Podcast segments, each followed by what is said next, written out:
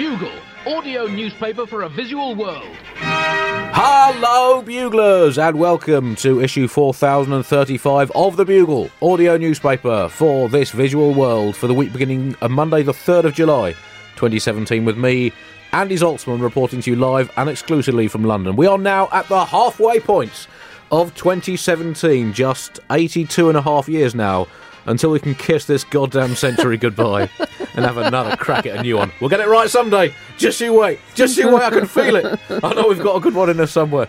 We've just got to get the first 20 years right. That's the bit we keep ballsing up.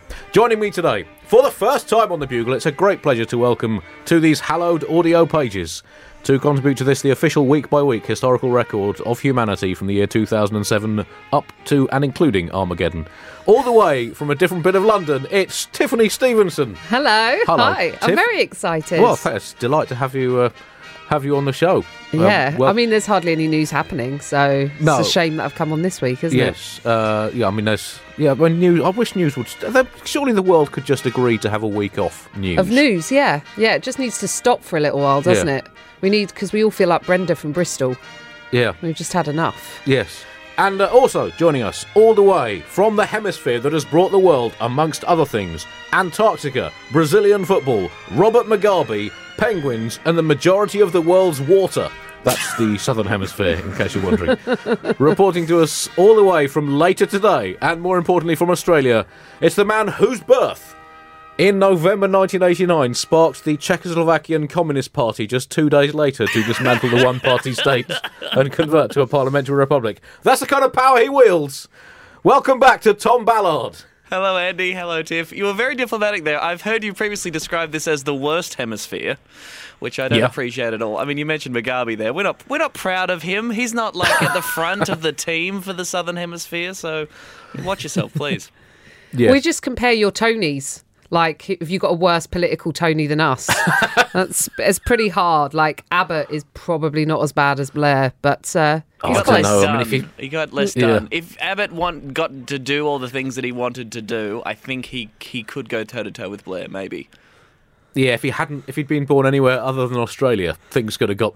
he pretty was born. He was born right where you bloody are, mate. London. Oh right, okay. Well, We did well to get rid of him then. So, That is one bit of sport you would love to see, wouldn't you? Blair versus Abbott. Abbott. Yeah. Yeah. Who do you What- but I mean, what what What sport? format of sport are we? Are we talking about like full bare knuckle boxing? I couldn't take the cricket because it would go on for days. So Yep. bare knuckle boxing would be good, or a bit of MMA. Right, Tiff, you've been on the show for what about four minutes, and you've already slagged cricket off. what the hell is going on? I know, I know. Well, uh, you know, we could. I've I've got plenty to say on cricket, uh, all of it positive. Uh, but I'm just I'm just saying. I think you know maybe some mixed martial arts. We can see some real them actually shedding blood for once. That's all I'm saying. Yes. I'd want full contact. Right, I think the Tony Blair's idea of martial arts generally involves the US military, I think, rather than just hand to hand combat. But anyway. This is uh, the Bugle for the week beginning Monday, the 3rd of uh, July 2017. On the 2nd of July, uh, some uh, quality anniversaries coming up. On the 2nd of July 1816, the French ship Medusa clonked into a sandbank off the coasts of Mauritania in Africa. 13 days later, 15 people were found alive on a makeshift raft out of the 150 odd who had been on the raft at the start of its raft existence, uh, leading to the famous painting The Raft of the Medusa by the French artist Géricault. Uh, and recently discovered papers have revealed the TripAdvisor reviews for The Raft of the Medusa from some of those surviving 15, including comments such as, not exactly what you want in a summer cruise, facilities were, at best, minimal, nothing was organised to keep the passengers entertained, apart from occasional fights and people falling into the sea. And uh, above all, this one, uh, uh, the food was absolutely disgusting. It wasn't just me that thought that. The guy I ate for dinner was saying exactly the same thing as I gnawed into his leg. You did comedy on that cruise, didn't you, Andy? Back in your career, you did a few gigs out there, didn't you? Gigs are gig, Tom. Gigs are gig. Um, on uh, the 2nd of July 1921, uh, the Knox Porter Resolution was passed, a US Congress resolution ending American involvement in World War One. That was in 1921. So everyone stopped complaining about America always turning up late for world wars. They did the full four years. they just did it a little, a little bit offset. And in 1937 uh, was the last contact with Amelia Earhart. um, on the 2nd of July 1937. She is now assumed to be either dead or 80% of the way through the world's first ever 100 year prank. Um, watch this space for details. As always, uh, some sections of the Bugle are going straight in the bin, including our exclusive Bugle Glastonbury review. Um, uh, we look at some of the uh, less well known uh, rock and pop acts who wowed the crowds at Glaston's this year, including Juggernautica, the uh, pioneers of haulage rock. The Jugs were back at the farm for the first time since 2004, uh, with uh, new this year the former lead driver of Truculence, another uh, lorry-based rock band. Of course, Juggernautica, the first band in Glastonbury history to use a fully functioning articulated lorry as an instrument on stage, and their big hit. No worries when you're in my lorries. Uh, that went down an absolute storm. Uh, also, uh, the Jury 12 great bands form a jury from a uh, long running fraud case formed as an a cappella band during two and a half years of rather dry technical testimony, in which they started singing close harmony summaries of bits of evidence to keep them fresh in their minds. Andy, Thank when was the very much. last time you went to a music festival? What do you think happens there? What do you think actually happens? Do you think every band is a concept band formed from some kind of profession?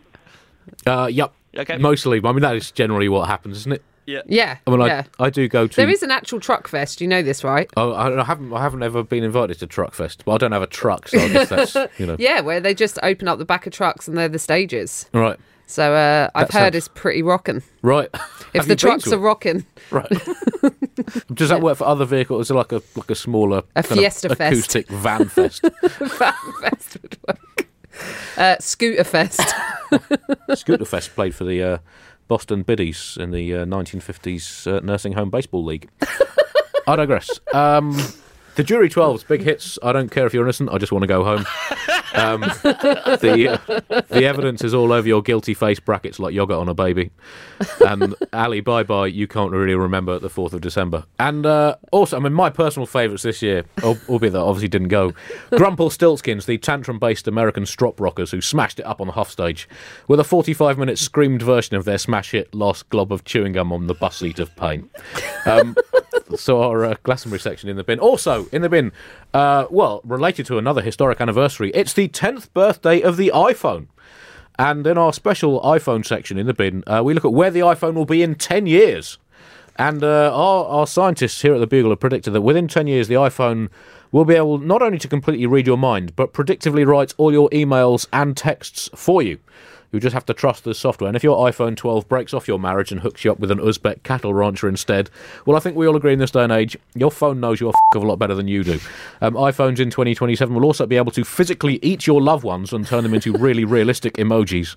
They'll be able to predict your entire life story and death to within 99.94% accuracy, saving you the hassle of worrying about the future and whether or not that tickly cough is or isn't fatal. And your iPhone will be able to perform invasive surgery on you whilst you sleep. It will completely monitor your body so that you will wake up in the morning having already had your appendix lopped out without even knowing you needed it. So uh, exciting times for uh, for the future of iPhones. The iPhone turning 10, does that mean that it's now turned as old as the children who make it? That's pretty amazing.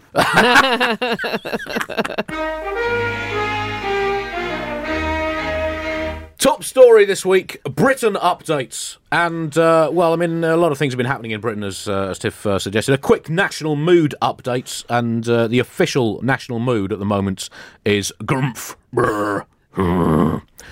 Um, it's uh, it's a stroppy time in Britain at the moment, Tiff, wouldn't you say? Oh, it is. It's frustrating. I mean, this DUP coalition that we've got going on, old, strong, and stable in a bike chain necklace, as I just referred to as Theresa May. Now, Does she think she's going to get nicked off a set of railings? Uh, who would who would want to take her? I don't know. I don't know. Maybe that she's just waiting, just sadly, outside the Houses of Parliament. I mean, it's here's what's happening at the moment. Theresa May is actually making me hate leopard print. Wow. which as a working class person is totally unacceptable. That's how much I hate Theresa May now and this DUP coalition. Um, there's a few details to this, and I don't know how much of it you're aware of, Tom. But uh, what the DUP have signed a dodgy deal worth one billion with uh, Theresa May's Conservatives, and it's essentially bung money, you know, which is not new for the DUP. They've seen more under the table action than Bill Clinton in the Oval Office. um, this deal is more bent than a Uri Geller spoon. I'm I'm thinking that uh, Wales and Scotland are rightly going to come crashing in, saying, "What do we get out of this? How come the DUP get just a billion pounds Yeah. handed to them?" Well, it's a nice above board bribe, to be honest. I mean, it's good that politics is being honest. because usually these things are done behind closed doors. They come right out with it. Said, no, we are going to bribe them £100 million pounds per MP. For their 10 MPs, I mean, I would be quite happy if my local MP in Streatham flogged himself for £100 million. He's, we've got a Labour MP. If he just said, it right, in fact, he could undercut them. He could go 80, 80 million, 85 million quid, 15% off your standard parliamentary bribe for a full five year term. What, what, what can we do with that money? We could get a bobsled run for Streatham, even enough books for local schools. I know that's a bit lefty, but um, or nuclear deterrent. We can have our own Your own nuclear your own trident. that trident for Streatham. Let's let's dream. Let's aim high. Wasn't didn't during the election campaign Theresa May told an NHS nurse who hadn't had a pay rise in eight years or whatever that there's no magic money tree that we can shake that suddenly provides for everything that people want. Apparently, there are several money shrubs that have been shaken so as to provide for everything that Theresa May wants, which is everything. And then I Well- believe some NHS nurses asked the Prime Minister if there was any leftover money in the shrubs that could go towards helping them, and the PM said no, they all disappeared in a puff of smoke, they're allowed to, it's magic. Yeah, they treated that magic money tree like someone claiming to the police that those strange plants in their back garden are perfectly above board. Well, up until Monday, I thought the magical money tree was a, uh, a Enid Blyton book, but apparently no. And, and here's the weird thing: um, the DUP uh, creationists who don't believe in evolution because they believe in magic money trees. um, what what else do they? I don't know if you were aware of this, Tom, but there there there's uh, three or four creationists within the DUP, oh and okay, I, I mean, there's levels of this that we can tuck into. There's quite a lot in this tasty creationist Are you, sandwich. you're not a creationist yourself? Oh no, I'm not. Oh, I'm right. not. I'm an Oh, s- imaginist. Sorry, I shouldn't have put you for this. I only have creationists on this show. But um, you know that uh, they had a creationist archaeologist, which I think is an oxymoron. That, that's impressive. Yeah. That is. A creationist archaeologist who went to a dig site and discovered this is so brilliant. Who discovered a dinosaur saddle. Uh, right. So the suggestion was that not only did man walk the earth with dinosaurs, and it's always man rather than men and women. Right. Uh, the man walked the earth with the dinosaurs. Not only that, but man sort of domesticated dinosaurs. Right. He rode like a cat com- or a dog. competitive dinosaur racing. If you read Deuteronomy backwards, it's all there. Yeah, Yeah. yeah, It's mad, isn't it? I mean, I, I quite like the idea of having a pet T Rex. well, we all like that, but I mean, we're, we're a Flintstones influenced generation, aren't we? Yeah. I mean, I th- I'm I'm I'm thinking of giving creationism a go. To be honest, I think there's a lot to be said for it. Uh, I mean, I mean, anything that happened more than 42 and a half years ago on this planet isn't really my business anyway. The fossils did f- all for this planet. I mean, look at dinosaurs. Sure, pretty scary, but you know, how about a legacy of usable infrastructure like the Romans left? Also, let's get patriotic about this, Tiff. Uh, Britain ruled the world, see footnotes, for what about 200 years, also see footnotes, spreading the glory of Britishness, see other footnotes, and leaving a legacy of peace, definitely see footnotes, democracy, seriously, read those footnotes, mutually beneficial trade, ditto, uh, decease, uh, decreased problems of tiger infestations, and cricket. 200 years. Now, if that's 200 years out of 6,000 years, that's quite a lot. That's quite impressive. That's like a solid 3% of the entire history of the world. 200 years out of 4.5 billion years, less impressive. So from, you know, from a British, and we have to be, in these post-Brexit times. we have to be British as we have to can. some be recognition more- for Britain. and all they've That's done. right. Make Britain creationist again. Yeah. The DUP are very conservative and uh, quite homophobic, is the impression that I'm getting. I heard that they only want to spend the money on roads, only the straight roads. Any bent roads will be sent to conversion therapy. Apparently, this is this is just what I'm Oh. reading. This is just the news that's getting over to Australia, guys. I can't verify any of this. Oh, there's Trevor Clarke of the DUP uh, who said last year that he thought only gay people could contract AIDS or HIV, which makes me think only straight people can catch abject stupidity. then, I, I definitely got that. I mean, it's terrifying, isn't it? I mean, uh, we're trying to be funny about it, but it is it is Yes. terrifying. Well, I mean, it's it's particularly in the context of quite how this has come about because well, it was only well, in fact, it was while I was in in Australia. Um, in fact, I think Tom was on the, the bugle just after the election was called, and at that point we were looking at you know a kind of one hundred thousand year Tory Reich. and uh, it's. I mean, quite how this has happened that Theresa May has ended up without a majority, having to hack out a deal with the Democratic Unionist Party to plonk a sticking plaster over the severed artery of her dreams of supreme everlasting power. I don't. I don't know how this is. I still can't quite understand it. Yeah. Well, she's. Uh, it's as much as I want to see sort of women in power. I don't know why it has to be Arlene Foster and Theresa May. You know, two women who are essentially womb botherers.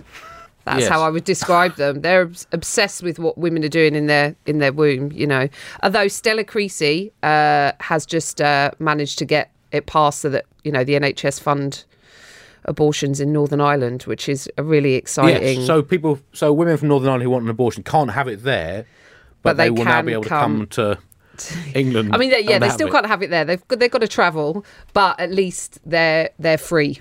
Yes. There's a great I mean, tourism is- campaign. C- can you- Oh, don't because the Taoiseach in Ireland basically said that uh, women travelled for abortions like you would go to a stag or a hen do in Vegas. Like he suggested that was the attitude. right, so with, many with extreme people- reluctance, if that was me being invited to a stag in Vegas. so many pro-lifers have this sort of weird attitude. I think it was the Steve uh, Reverend Stephen Green from Christian Voice. You know, the guy who puts the fun into fundamentalism. uh, he uh, he had heard a Marie Stopes advert once and said that uh, it was disgusting because it encouraged abortions. As if that's how it works. You hear an advert and go, "Oh, do you know what I haven't had for ages?" like. Also, I don't even Mother's like the Day is coming pro- up. I better. No. Yeah. Like uh, also i don't like the term pro-abortion it's pro-choice stop stop making it like that's pe- what ac- people are actively seeking um so it's uh you know the it the dup are i'm trying to think if we've got anyone who's as you know anti-lgbt anti-women's rights um climate change deniers as well Right. add that to the well, in- resume In, for a penny. yeah. you- whatever. three. I mean, is there anyone worse? Is there anyone worse that Theresa May could have teamed up with? She could have married Donald Trump, I guess. I mean, that's pretty much the only other. She is his Maggie, after all. he calls her my Maggie from The Simpsons, I presume. It's quite hard to follow the news from this uh, side of the the world. It's very confusing, particularly with your media. The thing that's really blown my mind is the London Evening Standard front page, uh, as we know, uh, edited by George Osborne, which had Arlene Foster's head superimposed onto Doctor Evil's body. She's saying, "I demand the sum of one billion pounds," and then Theresa May's head is superimposed onto Mini Me's body next to Doctor Evil slash Arlene Foster with the caption "Austin Powers sharing."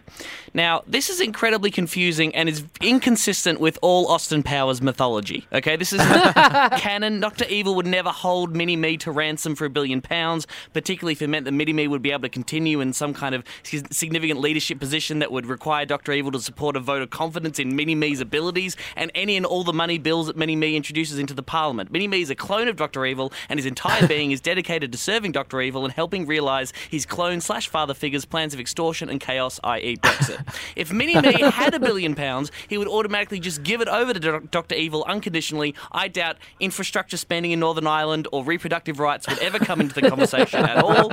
In fact, Doctor Evil and Mini Me are probably both extremely progressive when it comes to reproductive issues because Mini Me is ostensibly the result of a process of IVF. It makes no sense whatsoever, and the whole thing is very ungroovy, baby. Yay! that was beautiful. Thanks, guys.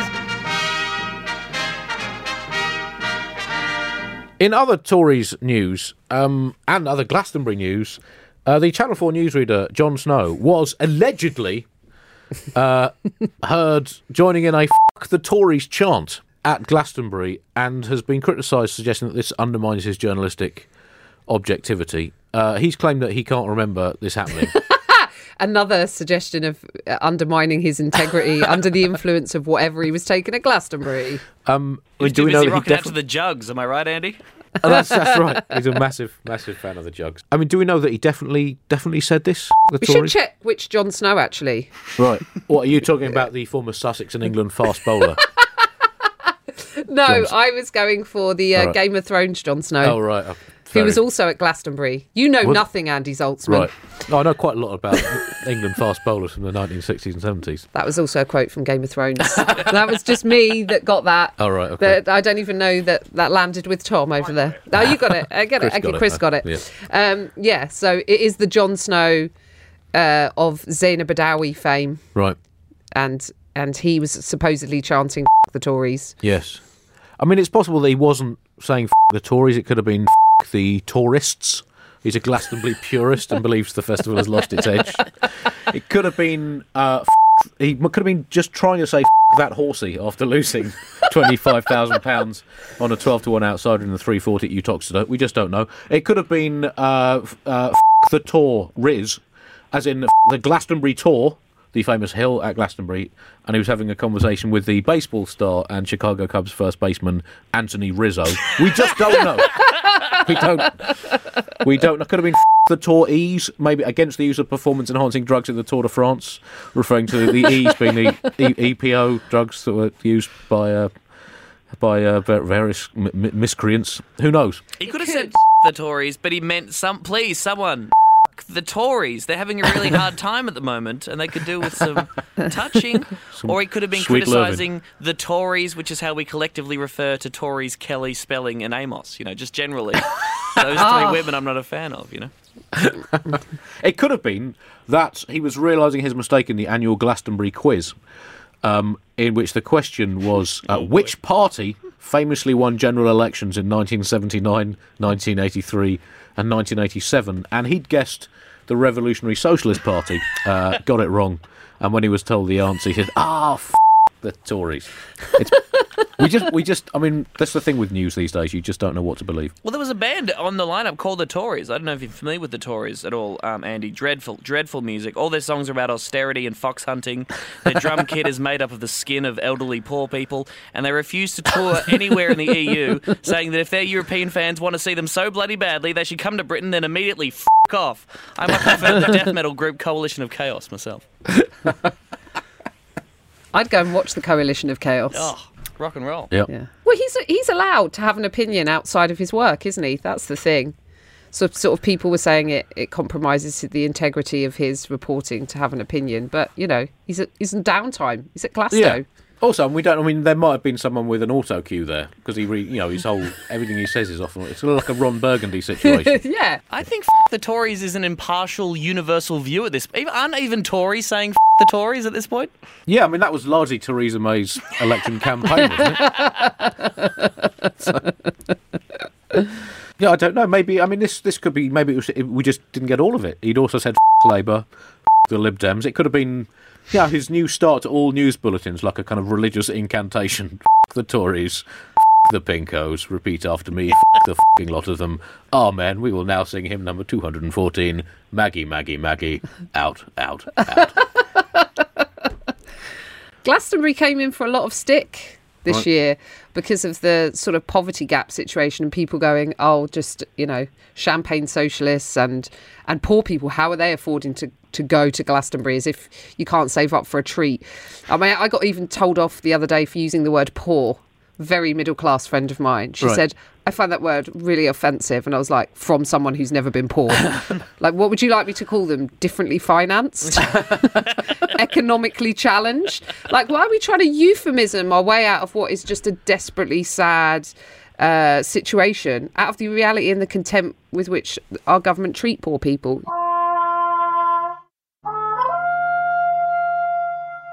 Another piece of world shaking British politics news, uh, and this broke just uh, within the last 24 hours. The Speaker of the House of Commons has said that MPs no longer have to wear ties, male MPs no longer have to wear ties in the House of Commons. I mean, this, this is potentially the biggest upheaval in British politics.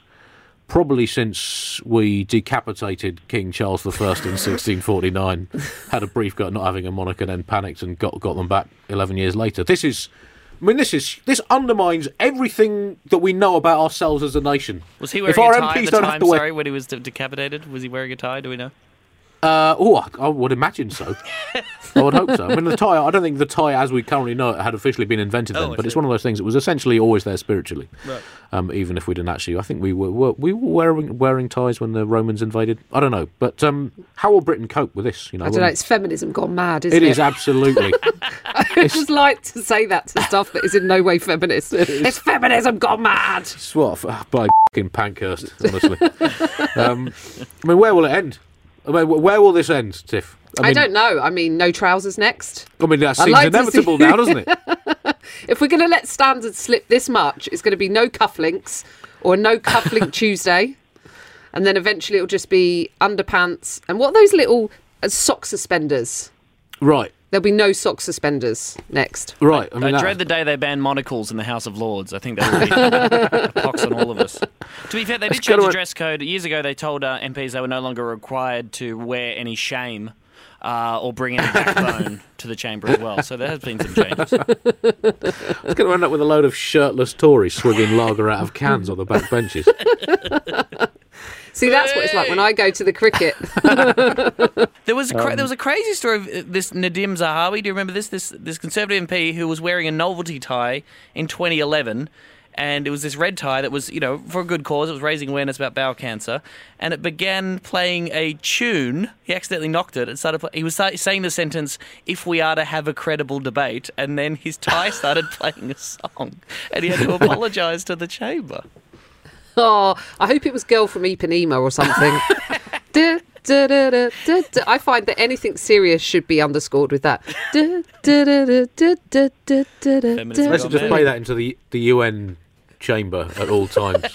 just to moderate the anger in international politics. Ooh, and I watch her so sadly. Over there? Are they going to ban Groucho Marx glasses as well? I remember when Winston Churchill asked Clement Attlee to lean in and smell that flower on his lapel, only to spray him in the face with a short blast of boiling hot British water. Ha ha! Cop that, old chum. That was a, that was a turning point in the 1945 election. I think that's why, what Churchill lost. Yep, that's a fact. Australian news now, and we have just as strong, a stable uh, conservative government as you guys seem to have at the moment. There is a lot of division going on in the coalition government in Australia. There's leadership tension, and the right wing of the government got very angry indeed when these comments uh, made by Government Minister Christopher Pyne were leaked. He made these comments at a Liberal Party function, and I'm gonna I'm just warning now, guys. These are pretty. Pretty intense comments, okay? You guys Right, sitting okay, down, I'll you brace guys sitting myself. down, okay? Yep. Right, this is pretty full Yep. on. Right. Referring to his left faction within the Conservative par- Party, Pyne, Christopher Pyne said, Friends, we are in the winner's circle. We have to deliver a couple of things, and one of those things we've got to deliver before too long is marriage equality. What Crumbs. Outrage! a monster. It's amazing that Australia didn't just f- fly off the face of the planet into its own new orbit. How Is- does he it- sleep at night? I think you know that you're being run by crazy right wing nut jobs when someone people finding out that you said gay people shouldn't be discriminated against is like a crazy scandal. there was like people are prepared to like cross the the right wing faction are losing their mind. They're demanding that Malcolm Turnbull, the Prime Minister, like uh, sack Christopher Pyne from his job. They're prepared to cross the floor, while advocates for marriage equality are prepared to cross dress. Uh, tickets for my show at the Edinburgh Fringe are on sale now. That's all I got. Isn't wasn't it like a work sneeze up? So basically, this was a sort of comment he made at a, a work do. Yeah, I don't yeah, even want like to tell drinks you what I've done at Yeah. office parties. It involves my boobs and a Dyson Airblade. um, but like, surely, Feminism We've all been mad. there. Oh, it's it's frustrating. I mean, I, I was over in Australia doing sort of shows a couple of years ago, and um, I remember after the show, this woman come up to me and she was like, "Yeah, I enjoyed your comedy." I was like, "All right, aggressive," um, and she went to me. The thing is, marriage is between a man and a woman. That's just the way it's always been. And I was like, oh, well, it, if it's always been a way, we definitely shouldn't bother trying to change it. I mean, that's not how progress works or anything.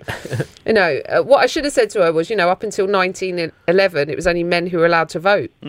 So you wouldn't have even been canvassed your opinion. And that is my interesting fact for you, Andy. Right. Here, right?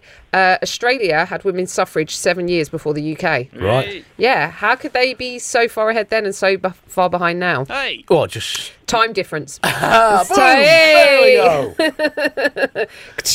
Um, But uh, yeah, it's I, I, I, I feel your pain, Tom. Well, I don't quite feel your pain because I'm in a position where I can get married to whoever I like. But you know, it's, it must be incredibly frustrating right now. well, I need to get a boyfriend first. But yes, generally, as a matter of principle, it's a bloody nightmare, and it just it is just speaks to the fact that the leader of the opposition, the prime minister, and everyone in the country, pretty much, except for these uh, old dinosaurs, which the DUP wouldn't believe in, um, are against, uh, you know, just making sure that people are treated equally i- before the law. What's going on? Um, Cory Bernardi, who um, who's uh, what the Conservative Party leader in Australia, that's different from the uh, governing Liberal Party. Uh, now he he c- complained that it showed the Liberals were saying one thing in public and another in private. Now, quite aside from any arguments about about gay marriage, I, I have no problem with politicians saying one thing in public and another in private because I hope in private what they are saying is things like, "Oh shit! What the f- are we gonna do with this? This planet is a f- up Krakatoa of horseshit." But you don't want them saying that in public because it undermines confidence. you want them to say things like, "We're all working towards a brighter future." So, if they said that, I don't think people were going, man, he's a straight shooter. He really he tells it like it is. Well, Germany have got on board today, haven't they? Yes, So that's to be applauded Yep. and encouraged. I mean, America, America have it. I was in New York when they uh, when it was all going through, and I watched some of the coverage on the news. I think it was Fox News because the hair was big. Um, that's how you tell. the bigger the hair, the more right wing the station. And there is a direct index, isn't there? yeah, there is. Well, I think should now be officially the Stevenson Index. of right wingedness. Blonder, the bigger and blonder it gets, Yep. you know, the more right wing it is. I think there's something to, going back to Hitler, there, weird eugenics thing Yep. that uh, that we probably shouldn't delve I'm now, into. I'm now well. I'm now imagining Hitler in a big blonde, kind of 1980s dynasty style wig. well, I, I That would have undercut him, actually. it would have, Yep. yeah. Well, when I was like a teenager, I did ask myself that question that every teenage girl asks herself. You know, would Hitler fancy me? Um, and I thought, Wow. I thought he My, probably. my, my daughter is, is 10 currently, so I mean, what what point of teenage years is, am I going to uh, have it's, it's about 13, 14. Right, okay. Yeah, I thought on the one hand that he he would because I look like the eugenic ideal, you know, blonde hair, blue eyes, but I am also part gypsy. Right. So he'd have a bit of a dilemma. He'd be like, "Sleep with me, kill me, sleep with me." Basically, the same dilemma that every man I've ever gone out with has gone through. Perfectly natural, Tiff. This is a phase that all young girls go through. You'll come out of it fine. It's perfectly natural. Jesus. um, yeah, so big hair. The bigger, the bigger the blonder, the more right wing. Alt right. Everyone on the alt right is blonde. Look at Milo, Tommy, Tomi Lahren. You know, Right. they're all blonde. Don't trust them. Tom Ballard. But yeah, it's Ballard. Don't trust Ballard. Don't trust Stevenson. Andy's in the red. He's okay. Right. Yeah. Yeah. Uh, but yeah, that was the the uh, just to finish that. I watched the the this female news anchor came on when equal marriage had been announced, and she she went, "Today is a historic day for the United States of America. All across the U.S., men are marrying men." I was like, "Wow, even equality is not equal. That is incredible." So It doesn't say a lot for Australia, to be honest, Tom, but when you're being beaten by the United Kingdom in an issue of social liberalism, that is time to sit down with yourself and ask yourself what you're doing as a nation. Ireland, Yes. Germany, the U.S. All right, all right. We'll get there. We'll get there. It's just you. It's just you and Russia. Yeah. It's you and Russia. Still just slightly ahead of Saudi Arabia as well, to be fair. Oh, uh, okay. Yeah. Yeah. Cling to that. Uh, some more Australian news. Prime Minister Tony Abbott has been making trouble. He was ousted as PM in 2015 and uh, promised at the time that uh, as he went to the backbench, there'd be no wrecking, no undermining, and no sniping of the new Turnbull administration. Okay? And he's been true to his word. There's been no wrecking, no undermining, no sniping. There has been quite a bit of ruining, damaging, sullying, discrediting, dishonouring, debasing, and shit flinging, unfortunately.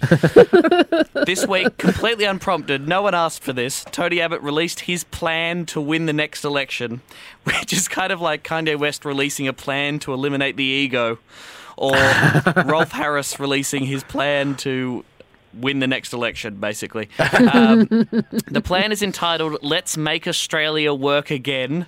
Implying, of course, that Australia is currently not working, and Tony is the man who knows how to turn it off and on again. It's uh, everyone should read it. Every Australian should read it. Every citizen should read it. It's a six-step um, program about how to make Australia better. Um, for example, step number two: live within our means. Stop all frivolous spending and stop ripping ripping off our grandchildren. Now, just a reminder: when Tony Abbott was prime minister, he spent more than a billion dollars a year on locking up innocent men, women, and children seeking asylum on prison islands, and gave Prince Philip a knighthood you know, the bare essentials. every family makes space for that in their in their budget every every week. I do feel sorry for my grandchildren though, because they you know they must be feeling pretty ripped off. Uh, what with me, them not existing at all. When did grand- grandchildren ever put their hands in their pockets and fing pay for anything themselves? Good point. It's got to be a two-way street. What's this let's make Australia work again? You know, why are we obsessed with this turd of a campaign slogan after Trump did make America great again? Everyone's just obsessed with, you know, again, Yeah. Again. again or a betterer. It doesn't even scan, does it? Let's make Australia work again. Well, I guess politically that you could just say let's just kind of plod along as we're going, and you know it might be quite a good plan, but it's not going to get any votes, is it? Let's you know, let's just muddle through. I'd like to see I a would vote for that, though. say, I'd- Tony Abbott, Yeah. keep it up. That'd be great. Let's let's muddle through. You would vote for. I I was interested that one of his other of the of the six point plans was make housing more affordable mm. by scaling back immigration to migrants who can make a contribution from day one. Right, get right stuck in from day one. I mean, it's interesting that he's he's he's he's aimed at the migrants there mm. Uh, in terms of escalating property prices, rather than, for example, property magnates building overpriced architectural wank pads or the unfettered housing markets squeezing the humanity out of human life. No, it's probably the fault of people clinging to the sides of boats. The, that uh, is why prices are going up. The Wank Pads played Glastonbury this year Yeah. as well. Actually, that was Wank pads. oh, very good. Either overpriced architectural wank pads is just, as sentences go, phenomenal. Thank you. idea Can I of give you points there, Zaltzman? The idea of migrants making a contribution from day one, presumably that means that a three year old Tony Abbott, who emigrated from England by boat in 1960, would not be allowed into the country. What contribution are you making? Shitting your pants? Piss off, buddy. No free house for you. Well, it's the same as Trump, isn't it? It always comes from, pe- you know, like Trump was, his mother was a Scottish immigrant. Hmm. I thought he should have held the inauguration on Ellis Island, just to remind him that he started in a Scottish vagina and he ended up in New York. So,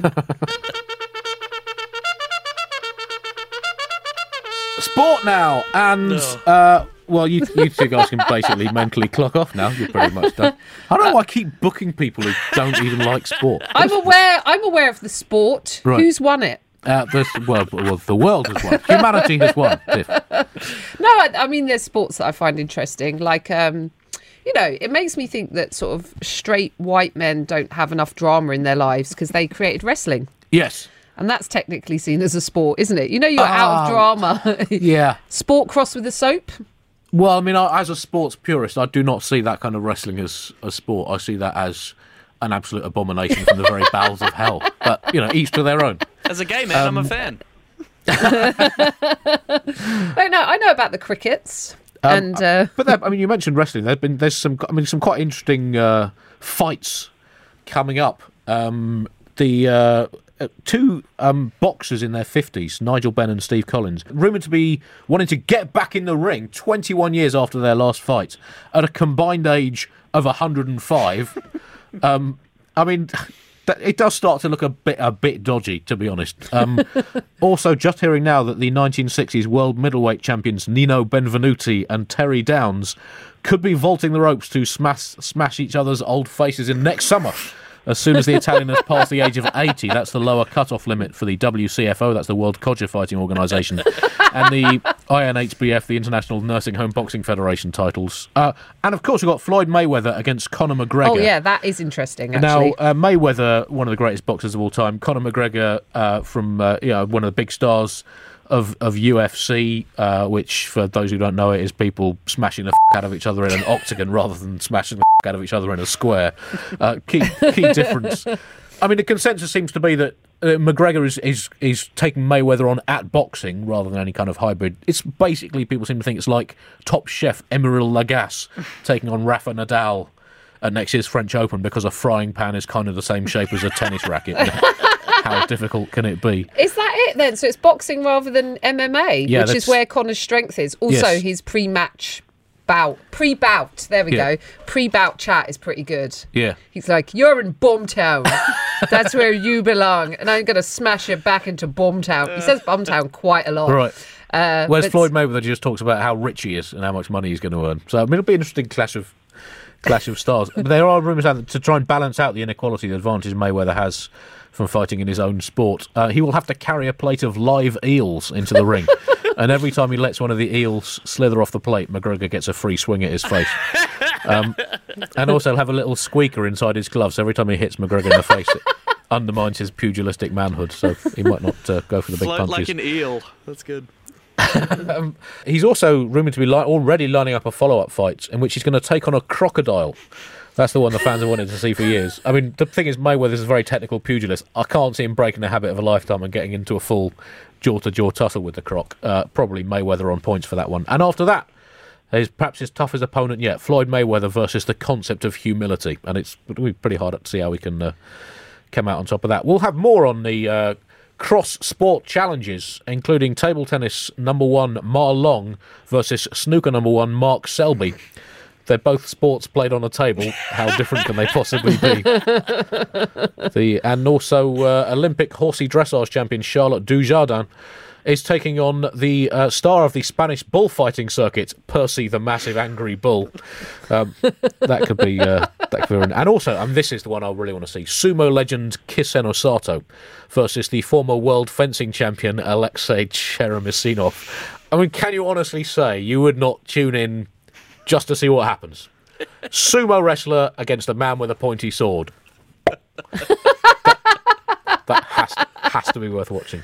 Uh, I did say last week we'd have a full update on the British Lions match against New Zealand. It turns out, unsurprisingly, they lost. They are now 1 0 down and need to win two in a row against a team that's won 46 consecutive matches in a row at home. It's a tough. It's a tough task. It's a. It's a. It's like asking Hercules not just to do his ten tasks, but to do them within three days and submit the paperwork detailing how he's abided by health and safety regulations at all times and then a, doing a press conference to apologise for all the endangered species he's obliterated. As sporting upsets go, if the Lions can win, it will rank alongside Donald Trump winning the world's humblest man competition. Um, what about Shane Warne kicking off at Cricket Australia? Oh, well, uh, now, um, Tom, I'm sure you're all absolutely all over this. We, we only have about 30 seconds left of this recording. What? Can you just explain the contractual dispute between Cricket Australia and uh, Australia's uh, leading uh, leading cricketers? Uh, cricket players have realised how boring the sport is, and the association is adamant that they continue playing. So This show is over. This big show is dispute. now. Get off my show, Ballard. Oh, Tom, you've got to love Shane Warne. His face is updated more frequently than my iTunes agreement. Zing. right. Thank you uh, for listening, Buglers. Um, we'll be back uh, next week. Uh, do send your emails into hellobuglers at thebuglepodcast uh, dot com. Uh, Tiff, thanks very much. It's been a delight having you uh, Thank having you. you on the Bugle. Uh, Tom, thanks uh, once again. Uh, both of you are going to be in Edinburgh this year. Yes. So, Five thirty at the Gilded Balloon. Buy all the tickets. uh, Tom, do you want to plug your show while you're here? Sure, it's called Problematic. It's on at 8.30 at the Pleasance Courtyard. Buy all those Oh, mine's too, cool. please. Yeah, buy all those. Sorry, I, you said the name of yours. Problematic. That's a great title. Thanks. I'm I'm doing Satirist for Hire for the last two weeks, and there'll be a couple of live bugles, more details coming up shortly. Uh, thank you very much for listening, buglers. Until next time, goodbye. The Bugle is a proud member of the Radiotopia family, and none of us would be here if not for our founding fathers, the Knight Foundation, digitally carved into Mount RSS Moore.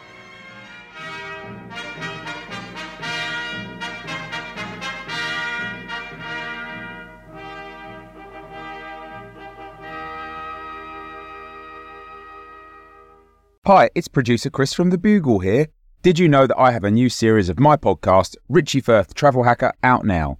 It's the show where Richie Firth and I talk about how to make travel better in our very special way. In this series, we discuss Lime bikes, Teslas, the London Overground, and a whole bunch of other random stuff that possibly involves wheels or tracks or engines of some variety. God, what a hot sell this is. I mean, you you you must be so excited. Listen now.